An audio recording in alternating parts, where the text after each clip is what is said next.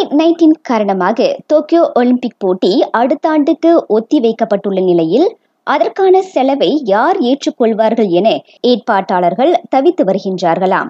அப்பிரசித்தி பெற்ற போட்டிக்காக ஜப்பான் பன்னிரண்டு பில்லியன் டாலரை முதலீடு செய்துவிட்டது.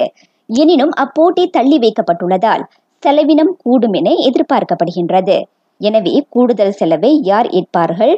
அது எவ்வாறு செய்யப்படும் என்பது மிகப்பெரிய சவாலாக இருப்பதாக ஏற்பாட்டாளர்கள் தெரிவித்திருக்கின்றனர். எனினும் ஈராயிரத்து இருபத்தி ஒன்றாம் ஆண்டு போட்டி நடத்தப்படுவதற்குள் எல்லாவற்றுக்கும் தீர்வு கிடைக்கும் என அவர்கள் நம்புகின்றனர்.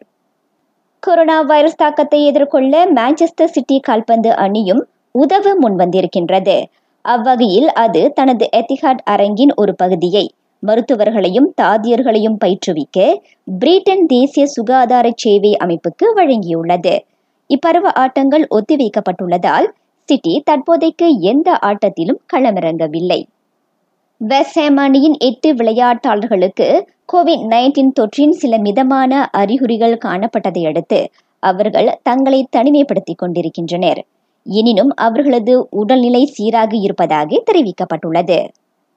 ஹரிமா மலாயா கால்பந்து அணி வீரர் நொர்ஷாருல் ஈடான் தலாஹாவுக்கு கோவிட் நைன்டீன் தொற்று இல்லை என்பது மருத்துவ பரிசோதனையில் தெரிய வந்துள்ளது.